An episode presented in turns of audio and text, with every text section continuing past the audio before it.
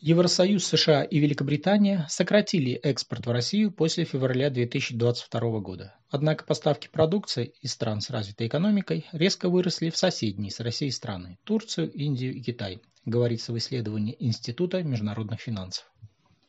Одновременно выросли прямые поставки в Россию из Китая, Турции и Индии – около 80, 60 и 40% соответственно. Исследователи отметили, что речь не обязательно идет о нарушении санкций, но динамика вызывает вопросы.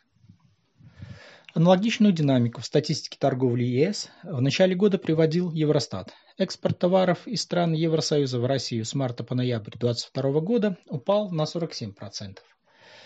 А экспорт европейских товаров в соседние с Россией страны – Беларусь, Армению, Казахстан, Грузию, Узбекистан и Киргизию – за то же время вырос на 48%.